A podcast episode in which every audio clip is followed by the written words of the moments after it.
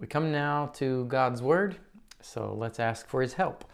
Father in heaven, we, in all the places we are, as we attend to your Word, we need your help in order to understand what you're like, what you've done, uh, how you have made your world, and how you've made us. And so we ask for your Holy Spirit now to give understanding. In Jesus' name. We are going through the book of Exodus and are in Exodus chapters 2 through 4 today. Exodus means going out. Uh, we all know that the book of Exodus is about God bringing his people Israel out of slavery in Egypt and into an intimate, dependent relationship with their Redeemer God. It's about the forming of a people, God's people, not simply as an independent nation, not, not just like as an ethnic group, but as the first group of human beings redeemed uh, from destruction, from a life revolving around the self, uh, to a life revolving around their Creator, who's the spring of all good. So from captivity to life. What Israel experiences in Exodus is a token, it's a sign, it's like a first fruits of what God is doing for mankind as a whole. Uh, we can look at Israel and this experience and extrapolate from it about uh, how God is calling people to be His own. And so often, what God is doing and how He does it baffles our understanding uh, because our sight is so short. Uh, because our focus is so bent inward, because we're so focused on feeling good, we rarely comprehend or take joy in what He's doing and what's really happening. So, as I said last week, what we think is happening in a moment is rarely the true meaning of that moment. Well, we look at Israel here, and through their time in Egypt, like we talked about last week, a single family became a nation. And then, because of God's favor, they became a large nation in the midst of another one. And then they became a slave nation. And despite the evil of that oppression, God used it to keep them as a distinct people, to keep them different as His people, while His plans came to fulfillment. His, his plans matured. And in all this, God alone knew the meaning of that moment. He knew what was happening. He alone knew what was required for Israel to be in a necessary posture for deliverance. So even as we, we look from our vantage point back, we can't say uh, what all was needed or what all was involved. We, we don't know what all he was doing. But we do know the time had come. Exodus 2 23 to 25 focuses the point. During those many days, the king of Egypt died, and the people of Israel groaned because of their slavery and cried out for help. Their cry for rescue from slavery came up to God, and God heard their groaning. And God remembered his covenant with Abraham, with Isaac, and with Jacob. God saw the people of Israel, and God knew. To say that God remembered his covenant with Abraham, Isaac, and Jacob is the Hebrew way of saying he acted in reference to his covenant, as if he pointed to the covenant uh, and then acted. That is, he enforces his covenant. So the word tells us that it was crucial at this moment that the people of Israel cried out for help and their cry for rescue came up to God. In other words, to be God's people, they have to acknowledge in some way that as descendants of Abraham, as Abraham's family, they are in covenant with God Almighty. Um, because certainly, certainly, they had groaned, they had cried out before for years. But the text indicates that At this time, it wasn't a general cry. It wasn't just a cry of misery. It was a cry to God in whom they had covenant, to the God from the stories of Abraham, Isaac, and Jacob, to the God who had made promises. And now they are crying out on the basis of those promises. In all of it, in all of that, at every moment, verse 25 reminds God saw the people of Israel. God knew. At every moment along the line, God saw them and he knew. And here, when he remembers the covenant, means that he now acts according to the covenant. They cry out, he cares for them. Now, that central point that God knew and that it was time to act is placed in the middle of the story of Moses' personal formation and, and calling. So you, you perhaps know that in ancient stories, including Hebrew stories, the leader represents the people. The king represents the people. As the leader goes, so the people goes. And Moses' formation encapsulates what the whole nation's formation is going to be or ought to be. He is their prophet, priest, king. He speaks on behalf of them to God, and he speaks and he, um, and he governs as God's representative. He's a prefiguring of Christ in that. So, this is Moses' formation, and his formation tells us a great deal about God's ways and God's plans for his people and how he forms. So, let's take a high angle look. We're going to uh, look at the big picture from up high. Beginning in chapter 2, in the earliest details of his life, Moses reveals God's power for salvation.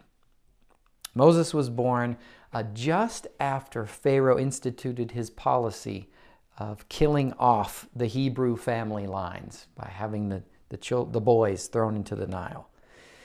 We know he had an older sister, Miriam, and an older brother, Aaron. Uh, and then the policy comes in just before his birth. We don't know what his parents were thinking when they put him in a basket and they prepared that basket to float. They sealed it with pitch. And then they sent Miriam to watch over what would happen as they send him off into the water. Was this an act of self preservation for the family, not wanting to get in trouble, or was it an act of trust? I speculate, because we don't know, this is mere speculation, that it is an act that is in keeping with Israel's cry for help. Like it, it matches up with Israel's cry for help. It's vague, it's uncertain, but the fact that Miriam was sent to watch and see what would happen. That indicates to me that they are looking for divine intervention. They're looking to see what would happen.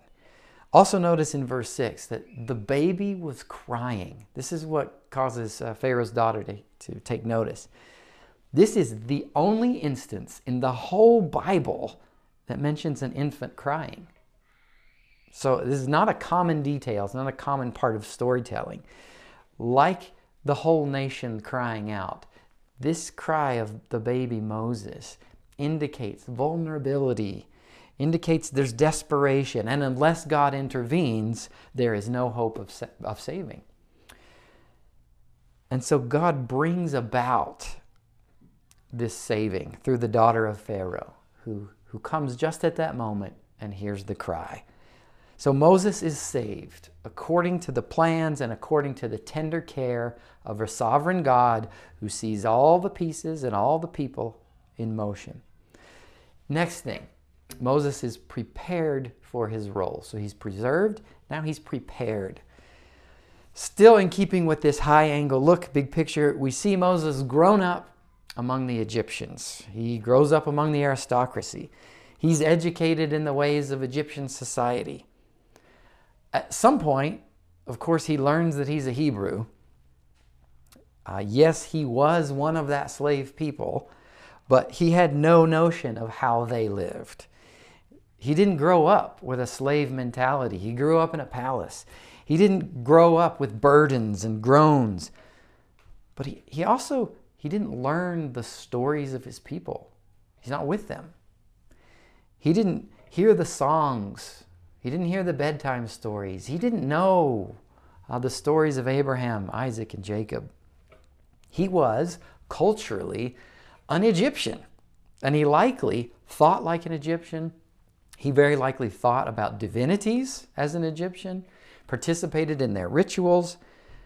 As we see in verse 19 of chapter 2, he looked and he dressed like one, so much so that the Midianites, when they saw him, they called him an Egyptian. But at some point, he began to think about his real relatives. Knowing he's a Hebrew, he became interested in them. We don't know how long he pondered it, but in verse 11, one day he went out to his people and he looked on their burdens and he saw an Egyptian beating a Hebrew. And he acted. He stepped in and he killed the Egyptian.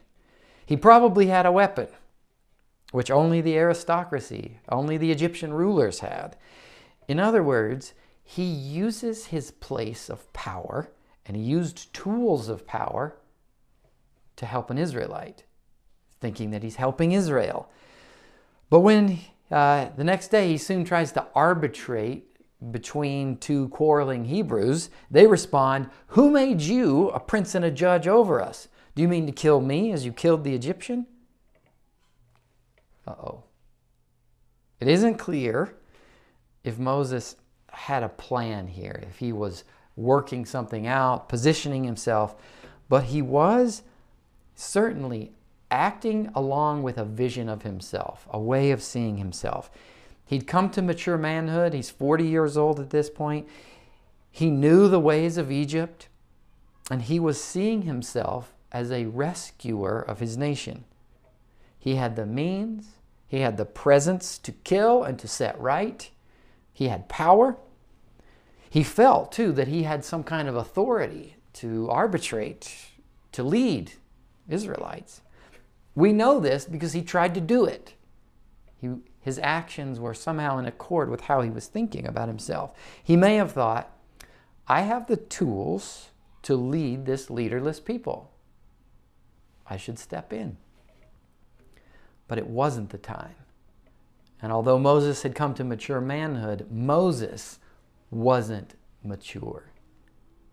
Yeah, he had all kinds of tools, he had gifts. Built right into him was God's design as a leader. He had leadership ability. It's not surprising that he tried to grasp it. Uh, he, he was naturally gifted, but it wasn't time because he wasn't formed. So out he goes into the desert of Sinai, escaping Pharaoh, and he lives with the Midianites. And even there, even upon his first arrival, he can't help himself but intervene where he sees injustice. He stands up for these Midianite girls against some shepherds. He has a leader calling and is built in, but again, he isn't yet formed to be the leader God has designed him to be. Well, how does this formation happen? It happens in two primary ways 40 years and one encounter. First, it took 40 years in the desert. On one hand, those 40 years shepherding in Sinai were a stripping away of the Egyptian story, a stripping away of Egyptian thinking. In Sinai, there was no yearly flooding of the Nile. There was no cycle of festivals, no rituals to seek the favor of Osiris and Isis and Geb. There weren't 50 gods and an obsession with death. There were no luxurious palaces, no decadent feasts. All that life, all the rhythms of that life, all the ways of thinking, were part of Egypt, Egyptian society were stripped away.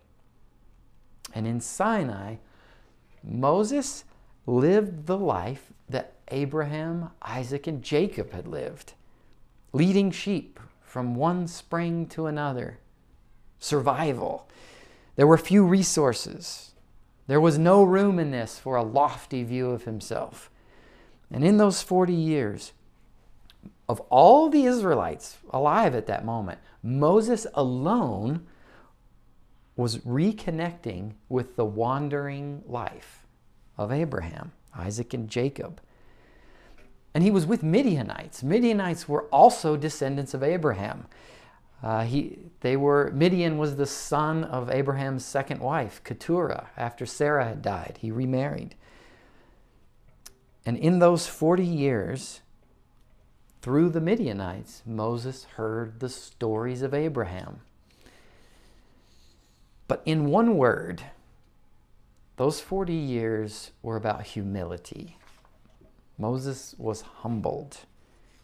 He was not the deliverer that he had imagined himself to be. He was not all competent. So even while he was being de Egyptianized, detoxed from Egypt, and having himself cleansed of the Egyptian view of life, he was also forced to revise his own notion of himself. He was brought low. And this was a pretty rough state that he was in. For 40 years, he was without a people, not belonging. He was without a coherent story. When he has a son, he names him Gershom, meaning sojourner or wanderer. Even his son, he considers a wanderer with him because he's no longer Egyptian. He's not a Midianite, but he can hardly call himself a Hebrew. In today's terms, they didn't use the notion of identity then, but in today's terms, he lacked an identity except as one who serves. That was the role that he lived in one who serves, one who was dependent on the grace and the hospitality of another. And so there he is in chapter 3, alone in the desert with the sheep, humbled. He has become soft clay, ready to be molded. The irony, and it's a repeated irony in the scriptures, is that the dry, brittle desert places, that's often the place where people become soft in soul, become ready to be molded. 40 years in the desert, and now one encounter with the Lord of all to form him. You know the story well. In Exodus 3, God speaks from a burning bush. It's on fire but isn't consumed. He calls Moses by name. He reveals his own being as the God who is. And he charges Moses to be his agent in delivering his people, to be his prophet and priest. I preached uh, on this, this the bush passage uh, the week after Easter, so if you have some time, you might revisit that message. But as we're taking this long walk through Exodus, I want to highlight the overarching meaning of this moment, of what is happening. Moses spent 40 years in the desert because he tried to lead Israel. And that was the observable cause. Because he tried to lead Israel, he ends up out in the desert. But the real reason for those 40 years was that, was that he was taken to the desert by the sovereign God to be humbled so that he might meet God as the great I am, the God who is. So he was humbled so that he could receive God which is also what happens to the whole nation. They are brought into the desert. They are humbled so they can know God as He is and know themselves for who they are. When God gives him his task, Moses begs not to be God's messenger. Send someone else. He knows he is not the deliverer. And that's a key piece of knowledge. Moses is never the deliverer. He protests. He tries to disqualify himself. Moses doesn't know it yet, but he had become soft clay in God's hands to be perfectly formed, perfectly fit for the task that he was given. This humility was essential. His task was to be totally dependent on the Word of God. Moses was not the deliverer, God was. It would be God's word that would free his people, not the word of Moses. Any other person, I mean, just imagine any other person who had found himself wielding a staff that could be turned into a snake, that could part the seas, that could uh, open waters to spring from a rock, surely would believe himself to be some kind of wonder worker.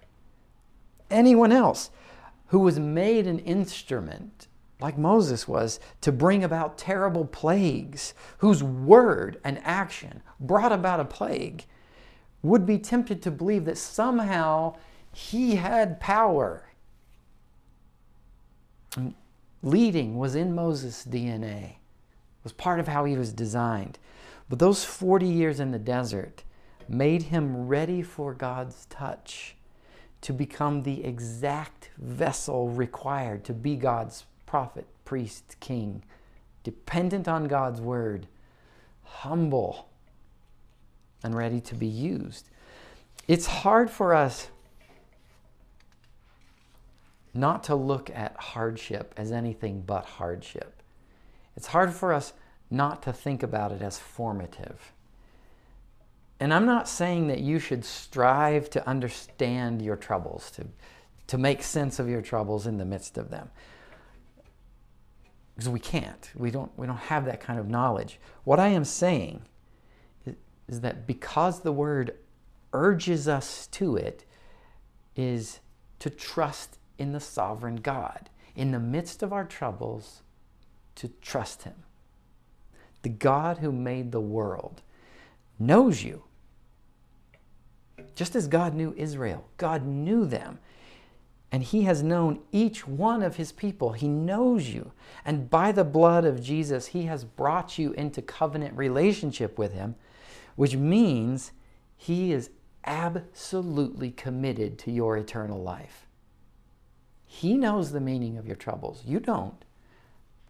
And so when you find yourself in them, we're, we're not charged to seek the meaning of them, but to trust Him. To trust Him. Through His Word, God asks us to believe that human beings are actually desperately in need of their Maker. More than anything, we need our Maker.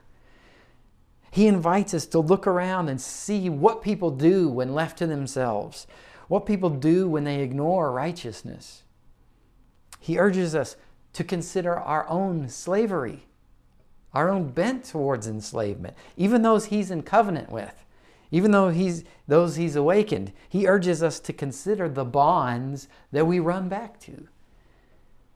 And throughout his word, he asks us, he invites us to humble ourselves, to admit weakness, to admit faulty thinking, to admit self obsession, to admit we want to be at the center of the story. We want to be the deliverer. And he invites us to ask for his mercy, for his healing from all that. He invites us to be soft in his hands. May it not take 40 years. For most of us, that softness requires some trouble. For me, it requires trouble. If you're in it now, hear God's whisper. His whisper Come to me, all who are heavy laden, and I will give you rest. That's Jesus. Come to me, all who are heavy laden, and I will give you rest. May you not harden your heart. Come to Him. Father in heaven, as you've shown us through your work with Israel, your formation of Moses as your servant, would you so work in us that we, we would soften our hearts towards you? We'd be willing to acknowledge our weakness, acknowledge the, the brokenness of our story, the, the, the narrative that we offer and want to live by. Lord, by your Spirit, would you give us a willingness to offer that up to you, to receive your account, to receive your mercy, a mercy that's new every morning, that's ready for us. We ask that you'd shape us, form us. In Jesus' name, amen.